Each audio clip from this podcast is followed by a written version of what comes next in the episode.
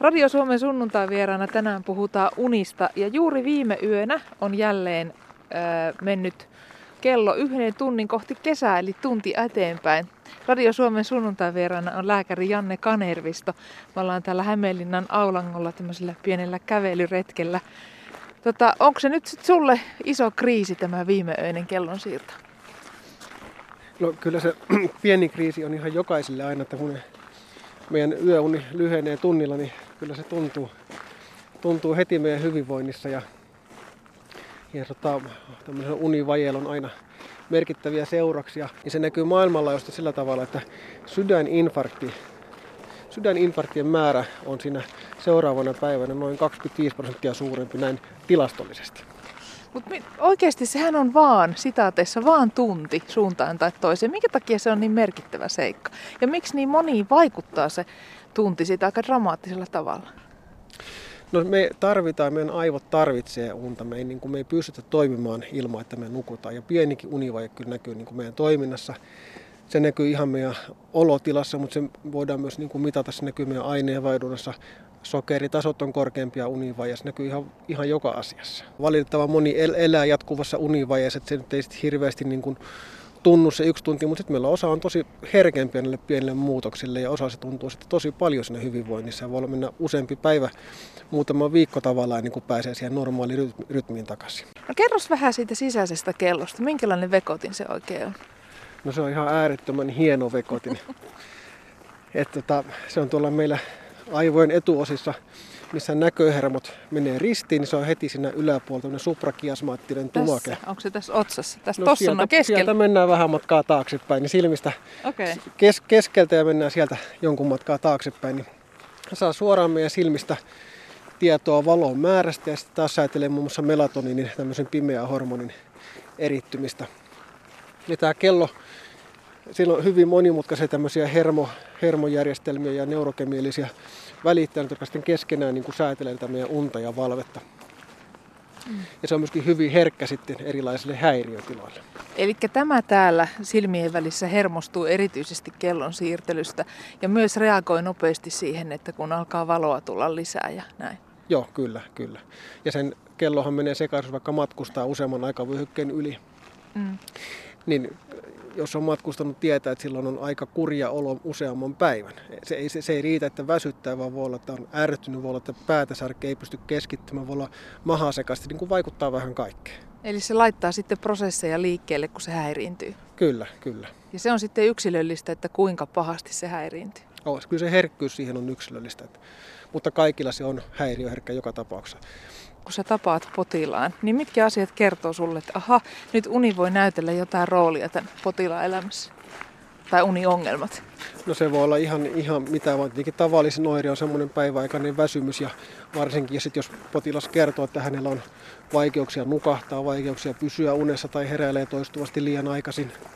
Sitten tietenkin yksi hirveän yleinen ongelma on uniapnea, joka on ihan suoraan kansantauti, että on ihan valtavasti uniapneapotilaita ja se on semmoinen pahimmillaan ihan tappava tauti.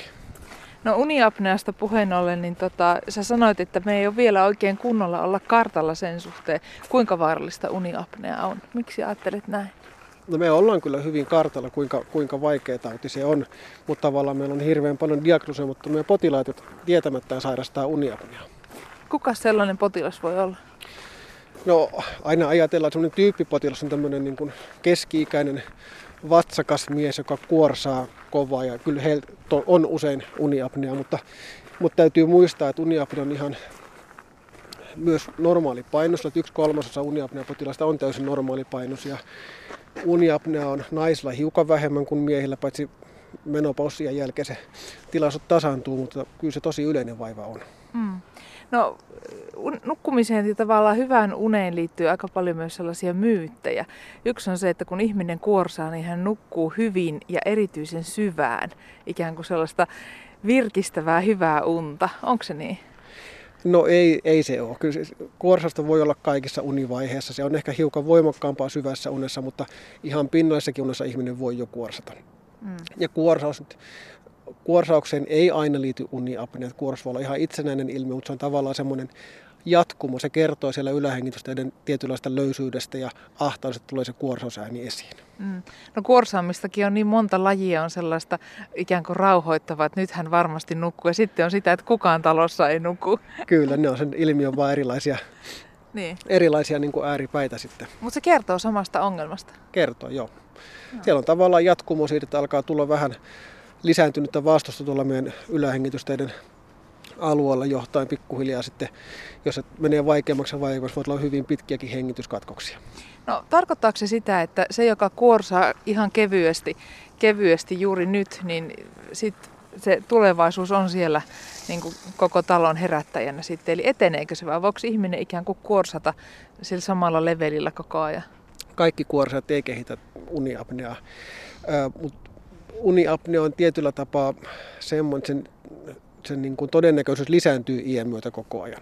Ja sitten myös se on hyvin herkkä painonmuutokselle, että jos sä kuorsaat nyt, otat kymmenen kiloa painoa lisää, niin ihan yksi kaksi sulla voikin olla jo uniapnea. Että se on tosi herkkä painonmuutos sekä suuntaan että toiseen. Eli sitten jos laihduttaa, kevenee niin? Kyllä, just näin. No. Ja lievästä uniapneasta ja vaikeimmastakin voi periaatteessa parantua laihduttamalla riittävästi. Toki joskus se on semmoinen rakenteellinen asia, että se ei ole pelkästään painosta kiinni. Mm.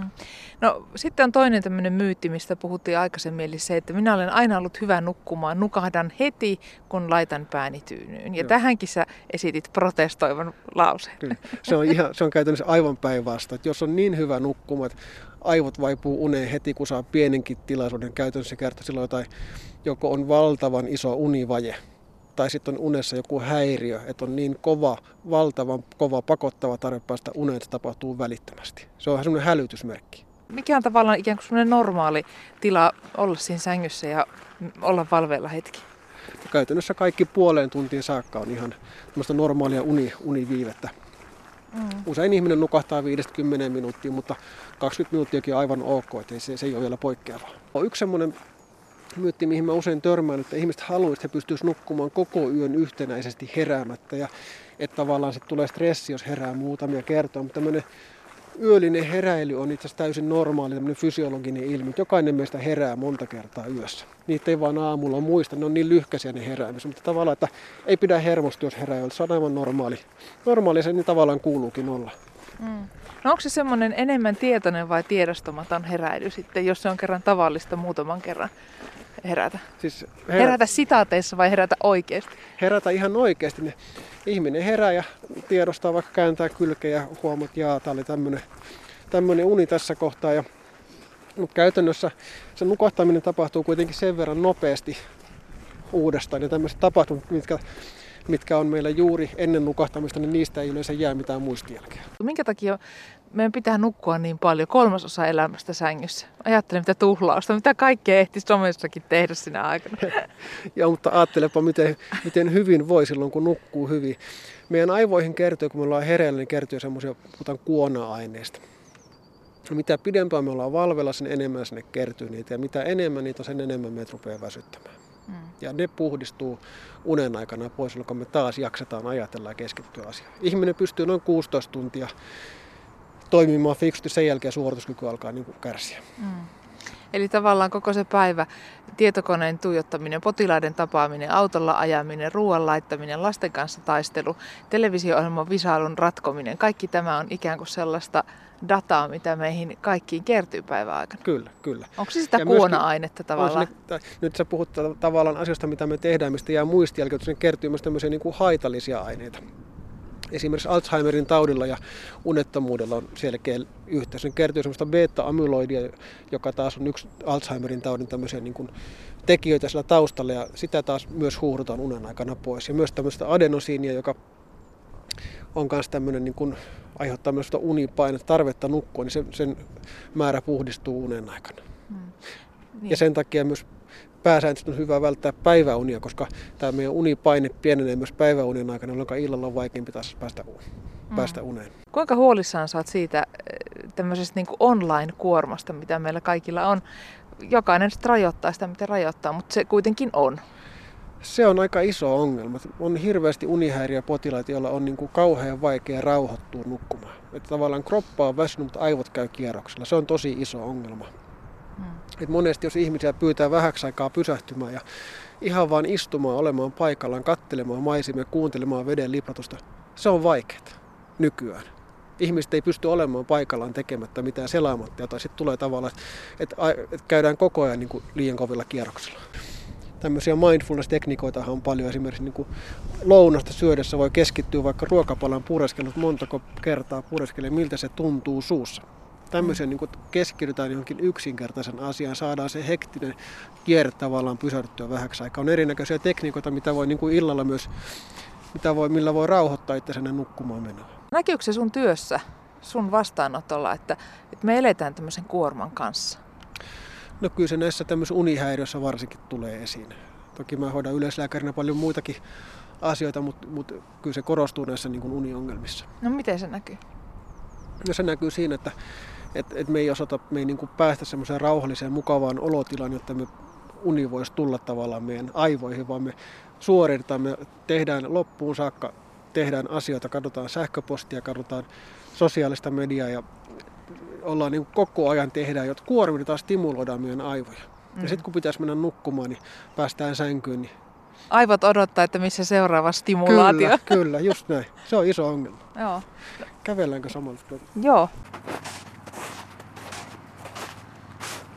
Samalla voidaan meidän Radio Suomen sunnuntaivieraan kanssa tehdä tämmöistä luonto-ohjelmaa, kun rupesi Joo. tuulemaan tuossa rannassa, niin siirrytään tuonne tien puolelle. Parot kakkaroita. Joo, täällä on käynyt koiran ulkoon. Hevonen. Hevonen on käynyt vissiin. Voidaan tehdä luonto-ohjelmaa Joo. samalla. Otetaanko kuvia näistä? Hei, valokuvauksesta muuten. Minkälainen henkireikä se on sulle? No se on mulle yksi tapa niin kun rauhoittua tämän hektisen arjen keskellä, kun sä... Mä esimerkiksi tykkään tämmöistä makrokuvauksesta, otetaan... Menen kontalleen tonne ruohikkoon ja katon mitä sieltä löytyy. Ja se löytyy vaikka mitä kivaa ja kaunista. Ja se on semmoista rentouttavaa, rentouttavaa kuvaa. Joo, nyt päästiin, päästiin tuota hangesta tielle. Mut hei, onko siinäkin tavallaan kyse siitä, että sä keskityt yhteen asiaan? On, on. Joo. Joo. Se on sitä sitten yksi... Mistä äsken, äsken oli puhetta, niin tämmöinen ongelma unihäiriöiden kehittymisessä. Meidän tavallisin unihäiriö on unettomuus. Ja unettomuus usein lähtee siitä, että meillä on joku, joku ilta käy niin, että se uni ei tulekaan niin kuin pitäisi. Se voi olla joku stressitekijä, mitä meillä kaikilla joskus on, tai sitten se voi tulla ilmankin stressitekijä, että se ei ole mikään niin kuin välttämättömyys stressi, mutta meillä käy niin, että tulee yksi tai kaksi huonoa yötä. Niin ihminen on herkkä kehittämään erilaisia kompensaatiomekanismeja. Ruvetaan juomaan vähän enemmän kahvia, koska väsyttänyt sillä kahvilla jaksaa sitten vähän paremmin. Ja semmoinen sivuhuomio, kahvi, kofeiini, mitä tietenkin teestäkin voi löytyä, niin voi herkällä vaikuttaa jopa kymmenestä kahteentoista tuntia siihen nukkumiseen ja unen saamiseen. No sit me ollaan väsyneitä, ja, mutta haluttaisiin kuitenkin nukkua, niin mennään vielä vähän aikaisemmin vaikka sinne sänkyyn. Ehkä jopa nukutaan päivällä päiväunet, kun niin väsyttää, mikä taas sitten syö sieltä yöunesta vähän pois. Ja puolet mennään varmuuden vuoksi aikaisemmin sänkyyn, että ainakin, ainakin sitten saan levättyä, jos se uni ei tulekaan. Ja sitten sitä pikkuhiljaa tulee sitä semmoinen stressi sitä nukkumaan mm. menemistä koko, koko nukkumistapahtumasta. Ja siinä käy niin, että aivot oppii pikkuhiljaa yhdistämään sen sängyn siihen valvomiseen ja stressaamiseen. Eli kun sä illalla menet sänkyyn, niin tämmöinen stressitaso nousee välittömästi ja vireystila kasvaa. Kun siitä unesta yrittää tehdä ystävää, mutta se pysyttelee vihollisena. Niin, siinä on just näin, että uni ei niinku tule yrittämällä, vaikka kuinka toivoisit näin kävi. Sitä voisi päättää, milloin nukahtaa. Me ollaan sen verran monimutkaisia, että se ei, se ei ole niin yksinkertaista. No miten tuommoista vyyhtiä voi purkaa, jos ikään kuin on lähtenyt lääkitsemään itseään ja se johtaakin päivästä sen tulokseen? No, no ensin tietenkin pitää pyrkiä ne semmoiset niin kuin itsestäänselvät tekijät sieltä karsimaan pois. Ei juoda kahvia enää iltapäivällä. Mitä? Ei, voi ei. Niin, nämä on kauhean vaikeita juttuja monesti, mutta, mutta kun unettomuus on käy tarpeeksi hankalaksi, sit sitä on valmis. Valmis kokeilemaan jopa vähän kahvin vähentämistä. Ei oteta mitään yömyssyä, joka sekin lisää yöllistä heräilyä ja havahtumista. Se on hyvin huono unilääke. Mm. Sitten meidän pitää odottaa miettiä, mitä me tehdään sen nukkumaan menon kanssa, koska se, nyt kun ihminen on jo tavallaan huomannut sen asian, että hetkinen, että se uni ei tule sillä, että menee sänkyyn pyörimään, vaan me pitää opetella tavallaan rakentamaan se koko kuvio uudestaan. Opetellaan uudestaan, mitä se nukkumaan meno tarkoittaa. Se tarkoittaa sitä, että kuunnellaan meidän omaa tämmöistä sisäistä kelloa. Meillä on, meidän vireystila vaihtelee se puolentoista tunnin sykleissä. Niin kun ne uni, unisyklit menee puolentoista tunnin sykleissä, meidän vireystila myös päivällä vaihtelee. Meillä on hetkiä päivällä, jolloin me ollaan virkeimpiä, jos tulee hetkiä, että meitä väsyttää enemmän. Pitäisi oppia sitä tavallaan kuuntelemaan, että hyödynnetään se ikään kuin aallonpohja, milloin se väsymys tulee ja mennään sänkyyn vasta silloin. Eli ei mennä ollenkaan valvomaan sinne, vaan odotetaan tehdä jotain muuta, jotain semmoista passiivista, rentouttavaa, mukavaa, jossa me ei millään tavalla edes ajatella nukkumista. Se voi, että luetaan kirjaa, kuunnellaan musiikkia. Äänikirjahan on nykyään hirveän hyvä, sitten tuoda valoärsykettä silmille. Sitten kun tulee se raukeaolo, väsyttää, rupeaa nukuttamaan, silmät painuu kiinni, sitten mennään sänkyyn. Eli sä voit periaatteessa opettaa, hei käydäs katsoa mikä patsas tuolla. Öö, eli sä periaatteessa pystyt opettamaan aivojasi semmoiseen ja löytämään sen sellaisen hotspotin, milloin sun väsymys on niin kuin otollinen siihen unensaantiin. Joo, sitä pitää vaan vähän kuunnasta kroppaa. Monihan tekee niin, että katsotaan telkkaria illalla ja, tai jotain tosi tärkeää sarjaa Netflixistä, jotain muuta hyödyllistä ja sitten käy, että rupeaa hirveästi väsyttämään ja sitten kun tulee se hetki, että nyt ei pysy enää hereillä, niin mennään suihkuun, mennään peseen hampaat tai ehkä syödään jopa vähän iltapalaa sitä ennen ja sitten kun päästään sänkyyn, niin eipä väsytäkään enää. Kuulostaako tutulta? Mm. Naapuri, naapuri on kertonut. Niin, näin, näin, näin yleensä. Joo. Tavallaan se kertoo vaan sitten vireystila, me pitää niinku oppia kuulostelemaan sitä ja myöskin hyödyntämään se. Mm. Et opetetaan aivot siihen, että sänky on jees, sänky on kiva paikka, sänkyyn on ihana päästä nukkumaan nyt kun mä näin väsyttää. Et kaikki tavallaan turhanpäiten sängyssä tapahtuva valvominen niin on hyvin tämmöinen, että on niinku omiaan ylläpitämään sitä unettomuutta. Mutta mä en ole hirveästi kuullut, että itsetuntemuksesta olisi puhuttu unettomuuden hoidossa kovin paljon. Kyllä se on hirveän tärkeää. Kuunnella omaa kroppaa, ottaa ne viestit tavallaan vastaan. No, mites kun me eletään tässä online-sumussa, niin eikö se ole aika tehokas keino hävittämään ikään kuin sitä, että milloin mulla on nälkä, milloin mulla on jano, milloin mua väsyttää, koska siellä on koko ajan niin kuin sellaista, mikä ikään kuin menee kiihdytyskaistalla ohi. Joo, ei kerkiä pysähtymään. Kyllähän se lapsistakin huomaa, että eihän ne kerkiä syömään, jos niillä on joku jännä sarja tai joku muu, muu kesken YouTubesta tai muuta, niin kyllähän se niin kuin vie mukanaan. Tästä päästään mobiililaitteisiin, että, että kaikki tämä valo, mitä me saadaan, niin sehän kanssa niin kuin valvotuttaa. Että me ollaan kuitenkin sillä tavalla alkukantaisia olentoja, että me tavallaan me tarvittaisiin päivällä hyvin yksinkertaisesti niin kuin valoa, liikuntaa. Ja yöllä pitäisi olla vastaavasti täysin pimeätä ja täysin rauhallista, ei, ei mitään ylimääräisiä aktiviteetteja. No nyt kaikki se keinovalo, mitä me saadaan kotona lampuista ja erityisesti, erityisen haitallista on tämä mobiililaitteiden niin kuin valo, jos on sinistä valon aallonpituutta, mm. niin se myöskin valvotuttaa meitä ja huonontaa myös yön, yöunen laatua. Mm. Eli meillä on luolamiesten tavat, mutta kaksituhattaluvun ympäristö. Just näin. Ei meidän aivot ole millään muotoa pysynyt tämän niin kuin kehityksen mukana. Että on tämmöisiä kokeellisia tutkimuksia, tutkimuksia, tutkimuksia, mutta ihmiset on mennyt niin kuin luontoon muutamassa viikoksi elämään niin kuin luonnon rytmin mukaan, nukkuu teltassa. Ne ei ole kyllä ollut yleensä Suomessa nämä mm. kokeet, mutta että on päivällä on valosaa, yöllä on pimeitä, lämpötilakin vähän vaihtelee, päivällä on lämpimämpää, yöllä on viilempää, niin ihmisethän nukahtaa yhdeksän aikaa, ne luulee, että kello on varmaan kaksitoista, kello onkin vasta yhdeksän. Se menee tavallaan, tulee luonnostaan se väsymys. On saanut happea, on saanut valoa, on saanut liikuntaa. Sitten illasta tulee pimeä, lämpötila laskee. Mm. Tavallaan yksinkertaista. No jokainen tietää, joka käy vaikka mökillä kesällä tai, tai viettää viikonlopun jossain ikään kuin se normiarjen ulkopuolella, käy, on paljon pihalla, tekee halkoja, käy lenkillä, marjastaa, sienestää, niin sä nukut paremmin.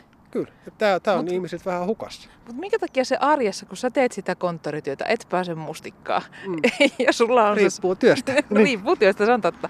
Mutta sulla on se sommo ja sulla on tavallaan se arki siinä ympärillä. Niin on aika vaikea löytää semmoista samanlaista balanssia. Ethän sä pääse pihalle keskellä mm. päivää. Et säkään lääkärinä lähde keski vastaan, että anteeksi, lääkäri käy haukkaa vähän happea, vai käytkö mukaan? Oon mä käynyt salilla joskus keskenpäin. Joku mä oon, mä oon yrittänyt, mä voin tehdä se. En kovin usein, mutta joo, tota... No me, meidän pitäisi tavallaan kuitenkin hyödyntää se valo, mitä meillä on saatavilla. Tarkoittaa, kun herätään aamusta, laitetaan sälekaihtimet heti auki.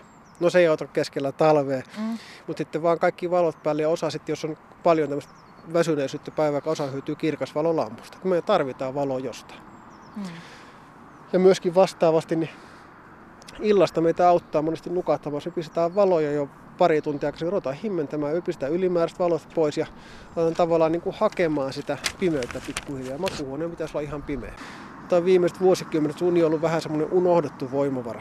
Eihän meillä ole mitään niin hyvää lääkettä esimerkiksi kuin uni. Ei ole mitään semmoista lääkettä, joka parantaa sun aineenvaihduntaa, hillitsee sun ruokahalua, auttaa sua keskittymään paremmin, jaksamaan paremmin, suoriutumaan urheilutilanteessa paremmin. Sä puhut ei, ihan ei, kuin jostain niin kuin valmisteesta. No, ei kun te, tää on, me, meillä on olemassa tämä, mutta me ei niin kuin osata hyödyntää sitä. Niin. Että ihmiset nukkuu, suurin osa ihmiset nukkuu liian vähän. Mm. Tätä on tutkittu tilastoja viidenkymmenen luvun jälkeen U S A:ssa, niin tähän päivään mennessä niin keskimääräinen nukkumisaika on vähentynyt kahdella tunnilla. Se on aika paljon. Mm. Mitä sä lääkärinä ajattelet? Se kuulostaa, jos miettii niitä terveysvaikutuksia tai sairausvaikutuksia tässä tapauksessa ja sitä semmoista kerrannaisvaikutusta, niin se kuulostaa todella merkittävältä määrältä. Kaksi tuntia vähemmän unta per naama. Kahden tunnin univaje itsessään lisää jo urheiluvammariskin kaksinkertaiseksi. Kolmen tunnin univaje kolminkertaistaa liikenneonnettomuusriski. Ne on niin kuin ihan valtavia juttuja. Me tehdään noita unitutkimuksia, katsotaan aivosakkaira ja katsotaan sitä unen laatua. Niin mä nyt heitän hatusta, että yhdeksänkymmentä näkyy univajeen merkitsenä tutkimuksessa. Niin tietystä asioista voidaan päätellä, että ihmisillä on univajetta. Melkein kaikilla se löytyy. Mm. Ja tietenkin vielä huolestuttavampaa se on lapsilla. Jos lapsien annetaan pitää kännykkää huoneessa ja kerrotaan kaverit viestille. Munkin lapsien kännykkää saattaa kymmenen yksitoista välillä tulla vielä viestejä. Tosin mä tiedän sen sen takia, ne kännykät on meillä olohuoneessa. Mm. Eli ne piippaa saa vielä tosi myöhään. Jos kouluikäisen lapsen unet jää kahdeksan tuntia, niin on karsea univaje silloin päällä. Mitä se aiheuttaa kehitykselle? Se lisää ärtyneisyyttä, lisää keskittymiskyvyttömyyttä, se lisää oppimisvaikeuksia, muistivaikeuksia. Se vaikuttaa ruokahaluun, se vaikuttaa sokeriaineenvaihduntaan. Mm. Aikuisillakin univaje moninkertaistaa diabetesriski. Se lisää riskiä ylipainoon, masennukseen, työtapaturmiin. Se lista on niin kuin aivan loputon. Annapa nyt sitten yleisliittollinen vastaus kaikille suomalaisperheille, jota on paljon. Voidaan sopia kello kaksikymmentä. kaksikymmentä? Siinäkö on kuraraja? Joo. Hyvä. Sen jälkeen laitetaan valoja pienemmälle. Rutiinit on myös tärkeitä niin aikuisille, mutta erityisesti lapsille. Sitten jotkut iltarutiinit, syödään iltapalla, käydään suihkussa, pestään hampaat. Rauhoitutaan, vaikka luetaan. Minusta on hirveän tärkeää, että vanhemmat lukee lapsille. Se on, että lapset hyötyy rutiinista, uni tulee paljon paremmin. Ai niin, meidän piti käydä katsomaan muuten tämä patsas, joo. Me ollaan siis Radio Suomen sunnuntaivieraan kanssa täällä Hämeenlinnan Aulangolla. Janne Kanervisto on lääkäri ja puhutaan unesta. Ja tottahan toki tässä on Hugo Standerschild itse, joka tota, komea kivipaasi ja merkkimies. Huukon jäljiltä tässäkin naapurissa on yksi Suomen hienoimpia luontokohteita. Jos uni on semmoinen ikuisen vanha hyvä lääke, niin niin on kyllä luontokin. Luin jonkun tutkimukset, kymmenen minuutin kävely metsässä vastaa virkistävyydellä tai tämmöistä puolen tunnin nukkumista. On vähän eri mieltä, nukkumista ei korvaa mikään, mutta tavallaan se rentouttava vaikutus on kyllä tosi merkittävä. Mm. No tehtiinkö me itsellemme ensi yön unia varten palvelus, kun me kä- käveltiin tässä semmoinen parinkymmenen minuutin lenkki ja otettiin vähän raikasta happea, niin tuliko tässä tehtyä palvelus ensi yölle? Ilman muuta tuli. Miksi? Miten niin? Nyt me saatiin sitä valoa, mitä me tarvitaan. Vaikka on pilvinen päivä, niin täällä on valoa aivan valtavan paljon enemmän kuin sisällä, vaikka olisi kuinka hyvät lamput. Ja se ero on ihan hurja. Nyt me aivot, aivot tämä kertoo aivoille, että nyt on päivä ja me ollaan virkeänä tähän aikaan. Ja sitten kun se valo rupeaa vähenemään, niin meitä rupeaa väsyttämään. Me saatiin samalla liikuntaa, mikä on meille tärkeää, että me ollaan myös keskustellut, me ollaan käytetty meidän aivoja. Me tarvitaan tämmöistä aktiviteettia päiväaikaa.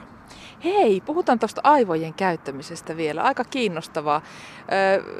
Me ollaan erilaisissa töissä, tehdään erilaisia juttuja, meidän työt ja arki on erilaista, mutta aivoja me voidaan käyttää todella monipuolisesti. Mikä merkitys aivojen käytöllä, aivojen päiväkäytöllä on unelle?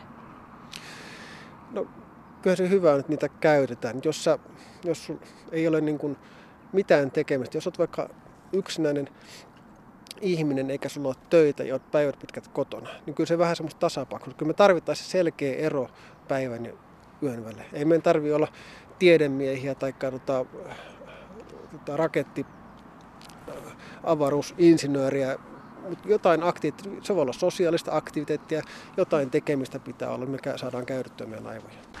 Katos, melkein tultiin sinne, mistä lähdettiin, Aulanko hotellin parkkipaikalle. Tota, miten sä kärsit sä, Janne Kanervisto, Radio Suomen sunnuntai vieras, unettomuudesta joskus? Joskus kärsin. Melkein kaikki kärsitään joskus. Mä... No milloin sä huolestut? Mitä sä sitten teet? Mä teen jotain muuta, kun mä en, en yritä silloin nukkua. Silloin mä kuuntelen äänikirjaa. Ne. Tai luen jotain. Ne toimii minulla hyvin.